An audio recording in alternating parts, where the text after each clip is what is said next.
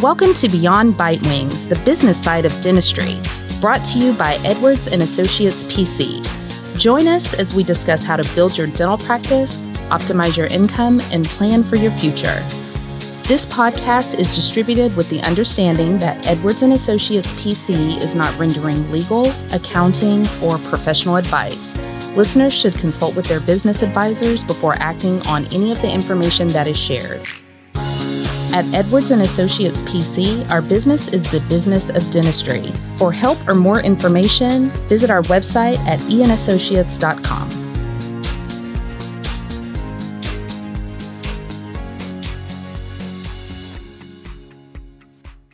Hello and welcome to another episode of Beyond Bite Wings. In today's episode, we will be talking about some of the best practices for a business owner and why they're so important. Within the studio here, we have Robert.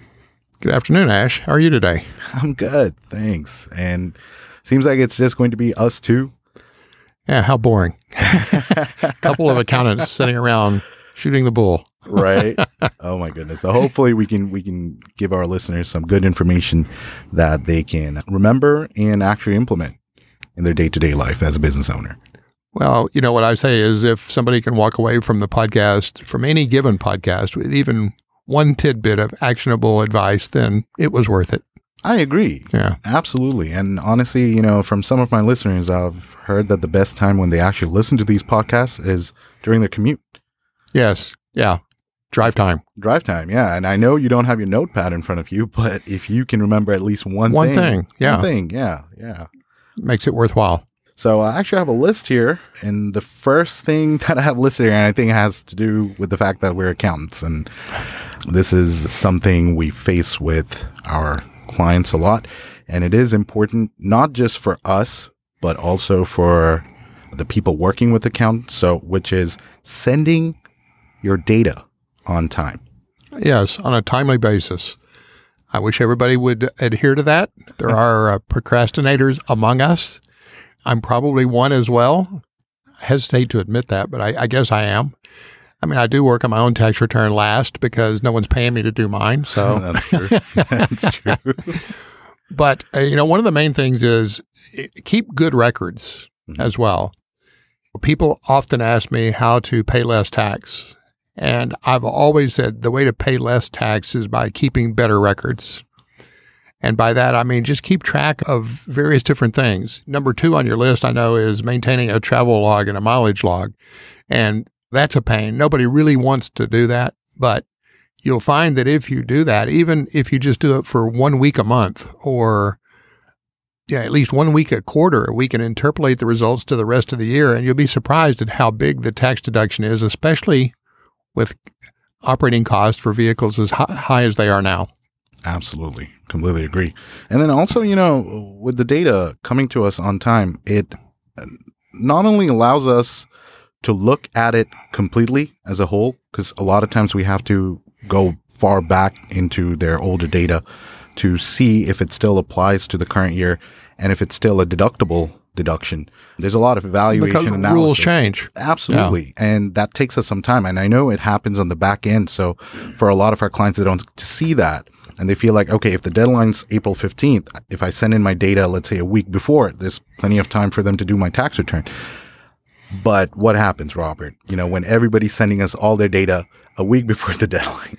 Well, that's you know that's what everybody thinks, right? It's it's hey, you've got a week. Yeah, Mhm. but you know we've got a week for you and the other hundred people that procrastinated along with you. Mhm. Exactly. or exactly. well, a hundred's probably conservative. But you know, one thing I like to do when I input tax data, I like to kind of sleep on it. Mhm.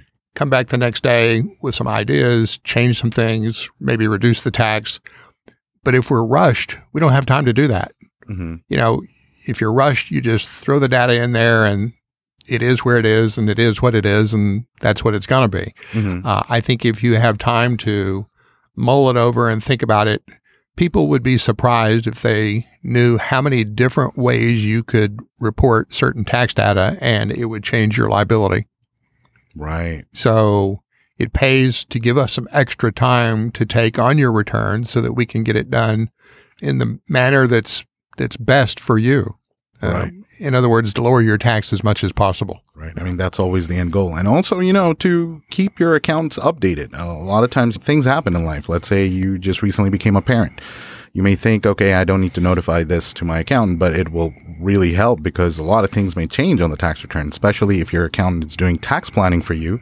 That's an important piece of information that they would need to know.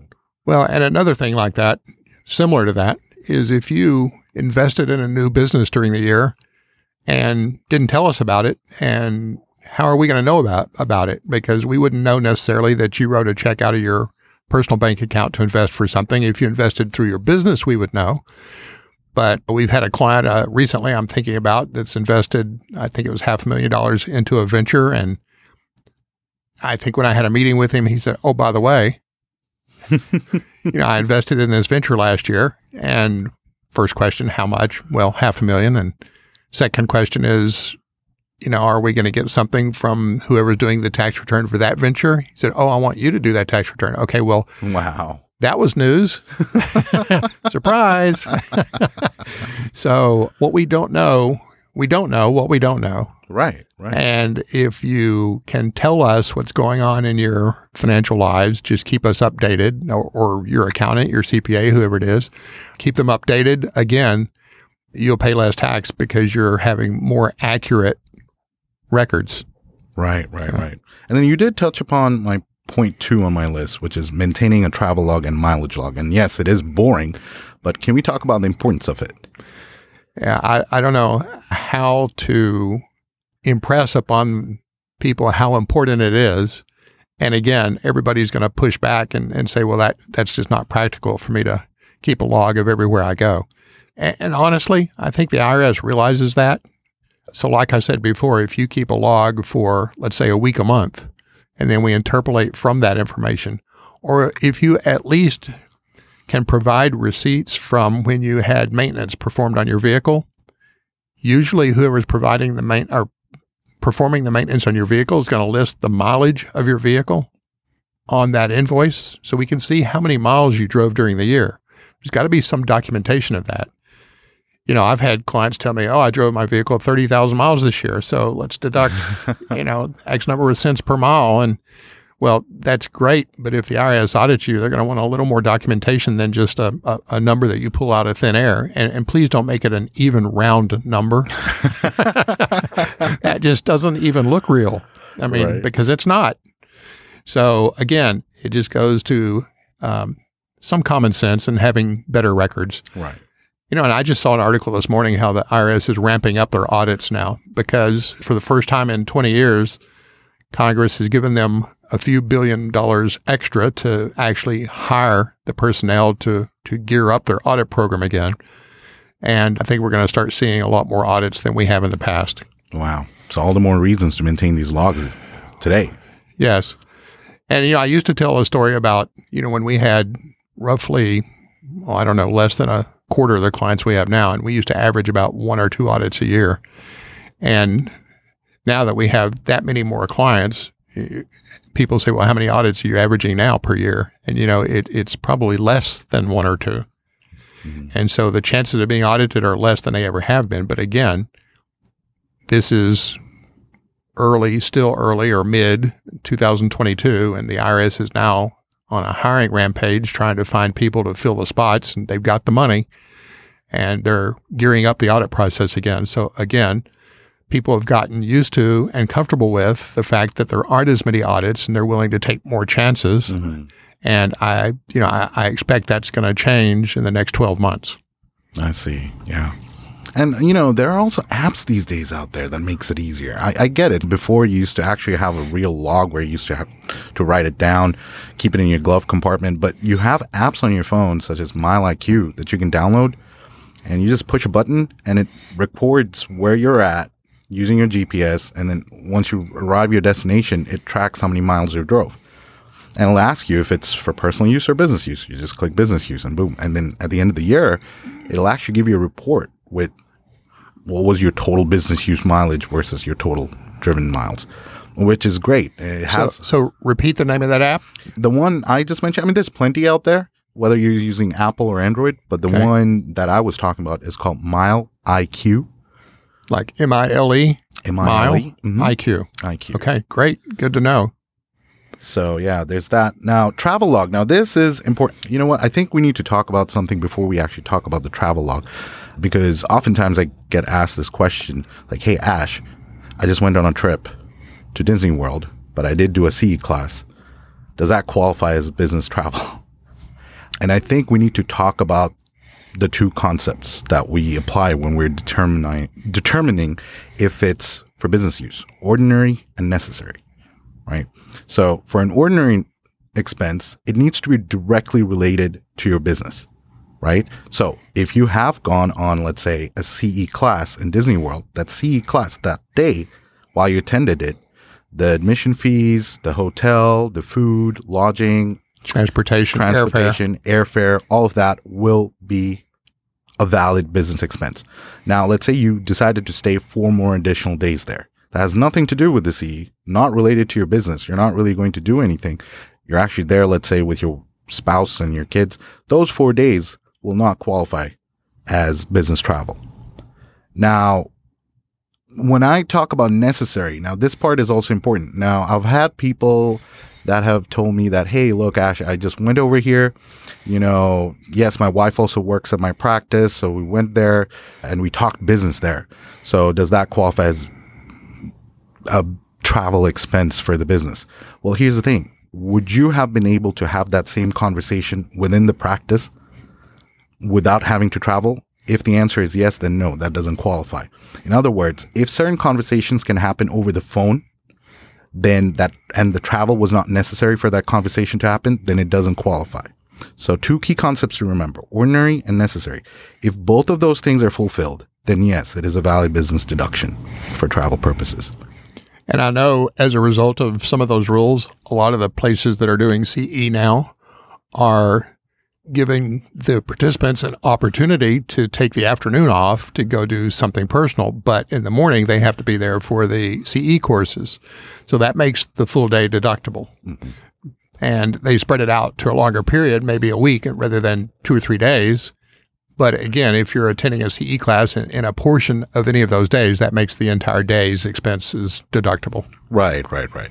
And also, I should say that there is some leeway. So, for instance, let's say you booked one hotel room for a CE class that you are attending somewhere else out of state. Now, you took your spouse there. You're not having to book an additional room. That spouse is going to share the same room. The expense amount is the same, regardless of whether she's there or not. In that case, yes, it's still fully deductible. Yep. So, yeah. So, travel log, yes. Once you've determined that, yes, this is a business trip, log basically just list the date or dates of when you went there, where you went, with whom, and what your expenses were and how much they were. And let's talk about one other aspect of that. You know, you're talking about ordinary and necessary, right? So I'm at a CE course in, I don't know, Florida, New York, let's say New York City, Manhattan. and instead of going to McDonald's, I go to you know, the steakhouse. Okay. Is that ordinary and necessary? Ah, good question. Well, here's the thing if you're used to eating a steak as a regular, so, uh, you know, the necessary word is subjective. That also needs to be highlighted. Yes, for sustenance, you could just have McDonald's. Uh, Heck, you can even just go to Walmart and buy the cheapest thing there, you know? But if you're not used to that, if your regular diet is not that, and it is, let's say, going to a steakhouse pretty much every other meal, then yes, for you, that would be necessary. So ordinary and necessary may mean that, hey, I have to eat. So it's necessary. Right, right, right. now, at the on, on the same, same token, I should tell you this: for COVID, the government is allowing the hospitality industry some leeway. In the past, meals were only fifty percent deductible, but right now, it is hundred percent deductible as long as it's for business use. I think, uh, tell me if I'm wrong. I think that's for two years, right? Two, 2021 and 22. Correct. Yeah. So through the end of this year, we can deduct 100% of the cost of uh, any meals that qualify to be deductible, as opposed to the standard rule, which which has been 50%. Yes. So now I know up until this point we were talking about things that can pretty much apply to all business owners, but let's touch upon something that's more applicable to our industry, right? And this is something that I feel like Robert can talk more about. The secret shopper call. Can you tell our listeners more about what that is and how that can help them? Well, this and this is something that we offer through our firm as well is to do a secret shopper call to your front desk person in your dental practice just to see how they respond to someone calling in. And the person that does these calls can pretend to be a new patient or she can pretend to be uh, a patient of another practice nearby just looking for uh, a different dentist. Maybe she's not happy where she is, just to see how the front desk responds, what kind of questions they ask, what kind of feedback. And, and, we always will give that information to the doctor. We'll share it with the doctor after the call and tell them the good and the bad and the ugly. And I've never seen a call that was, well, okay, I won't say never, but I guess one time I've seen a call that was pretty perfect. Mm-hmm but 99 point some percent of the calls that, that I see are leave a lot of room for improvement. I see. I see. Yeah. And why is this important? Why would we talk about this as one of the best practices for a business owner? Well, you know, you, the the first impression that that people used to have is you walk in and you see the person behind the desk. But now that we're doing everything remotely and and even you know looking for a new dentist, mm-hmm. you're looking for them remotely. You find them on Google. You don't go there what you do is you call the practice, right? Right. And so when you call the practice, you ask certain questions and you know, you want to see how responsive they are and and whether they ask questions back. You know, if they ask about your insurance, well that's, you know, it's a good thing. If if they sort of say maybe they don't ask about your insurance and you have to bring it up yourself, well, hmm, you know, you're going to you should give that a little extra thought. Is this someplace I really want to go? They're not on top of their game here.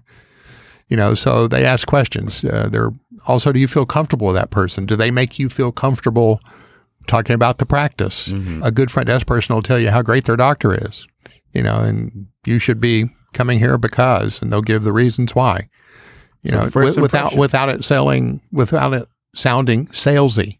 Right. So it, it's that first impression. Mm-hmm. Mm-hmm. Very important. Yeah. It's the same as why do you dress up for an interview, right? It's that first impression. So very Pe- important. People still do that?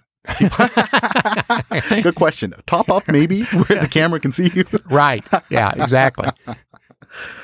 And on the same token, since we were talking about employees, you know, uh, front desk employees specifically, let's also talk about when an employee decides to leave. You know, are there certain protocols that an employer should follow? When when employees leave, one thing that I almost never see done is an exit interview. I think a lot of times it's difficult because maybe the employee left on bad terms. Mm-hmm. Maybe you fired the employee. Well, if you fire someone, I don't think you need to give them an exit interview. You kind of know why they're leaving. But if someone gives you notice that they're leaving, it would be to your, it'd be valuable information for you to have to understand why they left. And you might be surprised. They might tell you, oh, I'm leaving because the pay is higher somewhere else. Right. Well, that's kind of, in a lot of cases, I think that's a cop out. Mm-hmm. Uh, they may say, well, you know, gee, I've got a conflict here with one of the other staff members. I just don't see you stepping up and handling it as a leader should. And so I'm leaving. Right. You may think they would never say something like that, but once people have given notice, they're sort of so, uh, tongue tied. they're sort of relaxed. You know, they can say anything they want to. What are you going to do? Fire them? They've already given notice. So they're more likely to give you the real reason they're leaving. Mm-hmm. And when you talk to them, you know, make it comfortable, make it casual, give them the opportunity to talk, ask some questions to get them started, and try to find out the real reasons that they're leaving because that's going to be valuable to you, not only with your remaining employees, but with future hires as well. I see. Yeah, good point. And don't you actually have a story to share with our listeners of what you heard recently?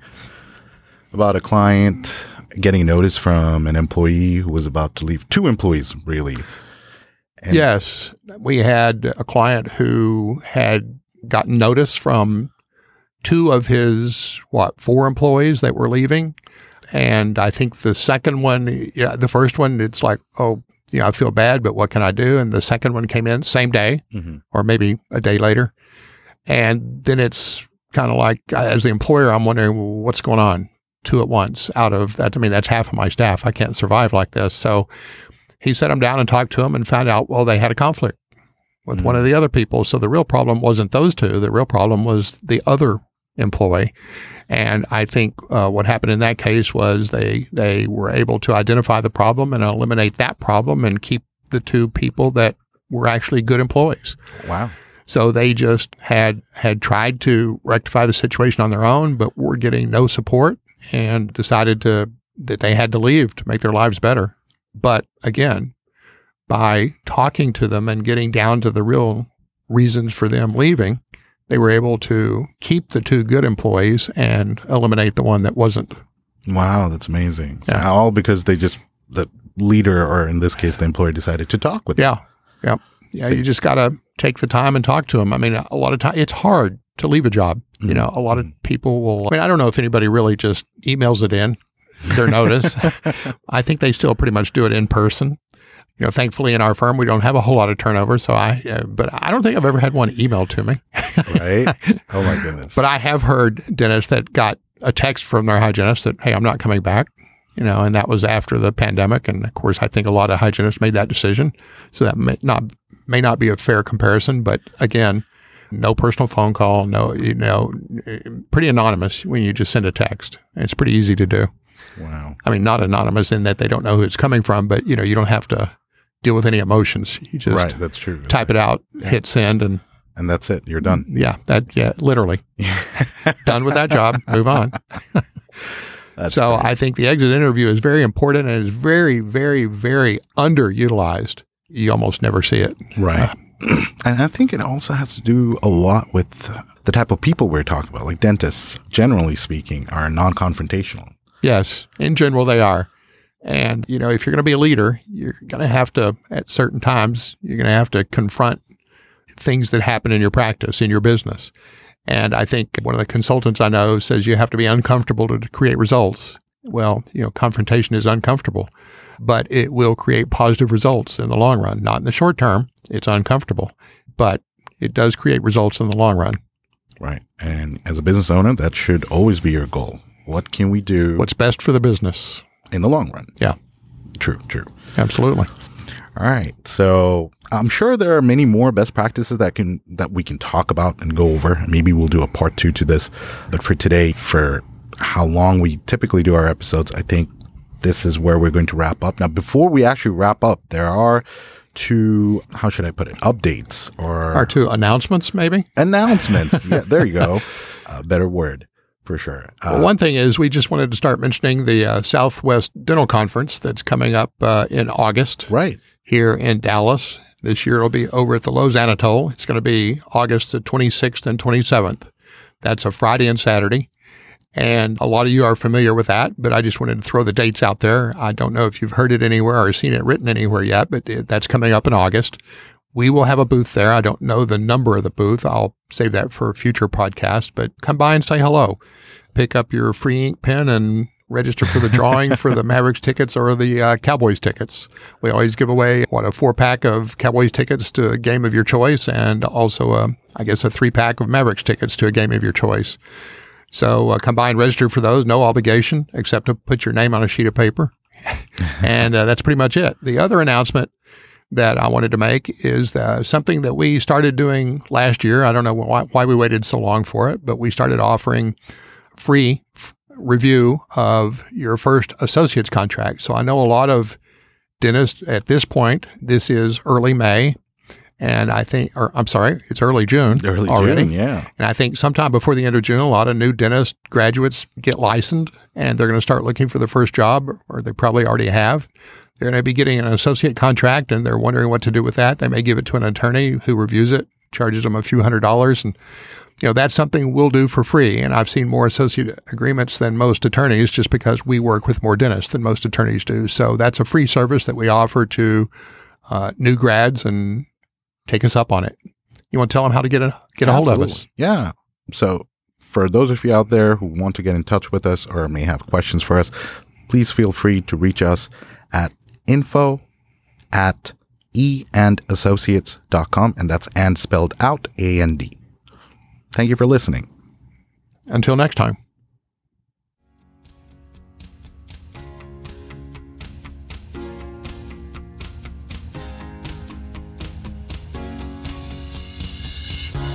Thanks for listening today. Be sure to subscribe to Beyond Bite Wings on your favorite podcast platform. For more info, you can follow us on Facebook, Twitter, and LinkedIn, or reach out to us on our website. You can also shoot us an email at info at eandassociates.com.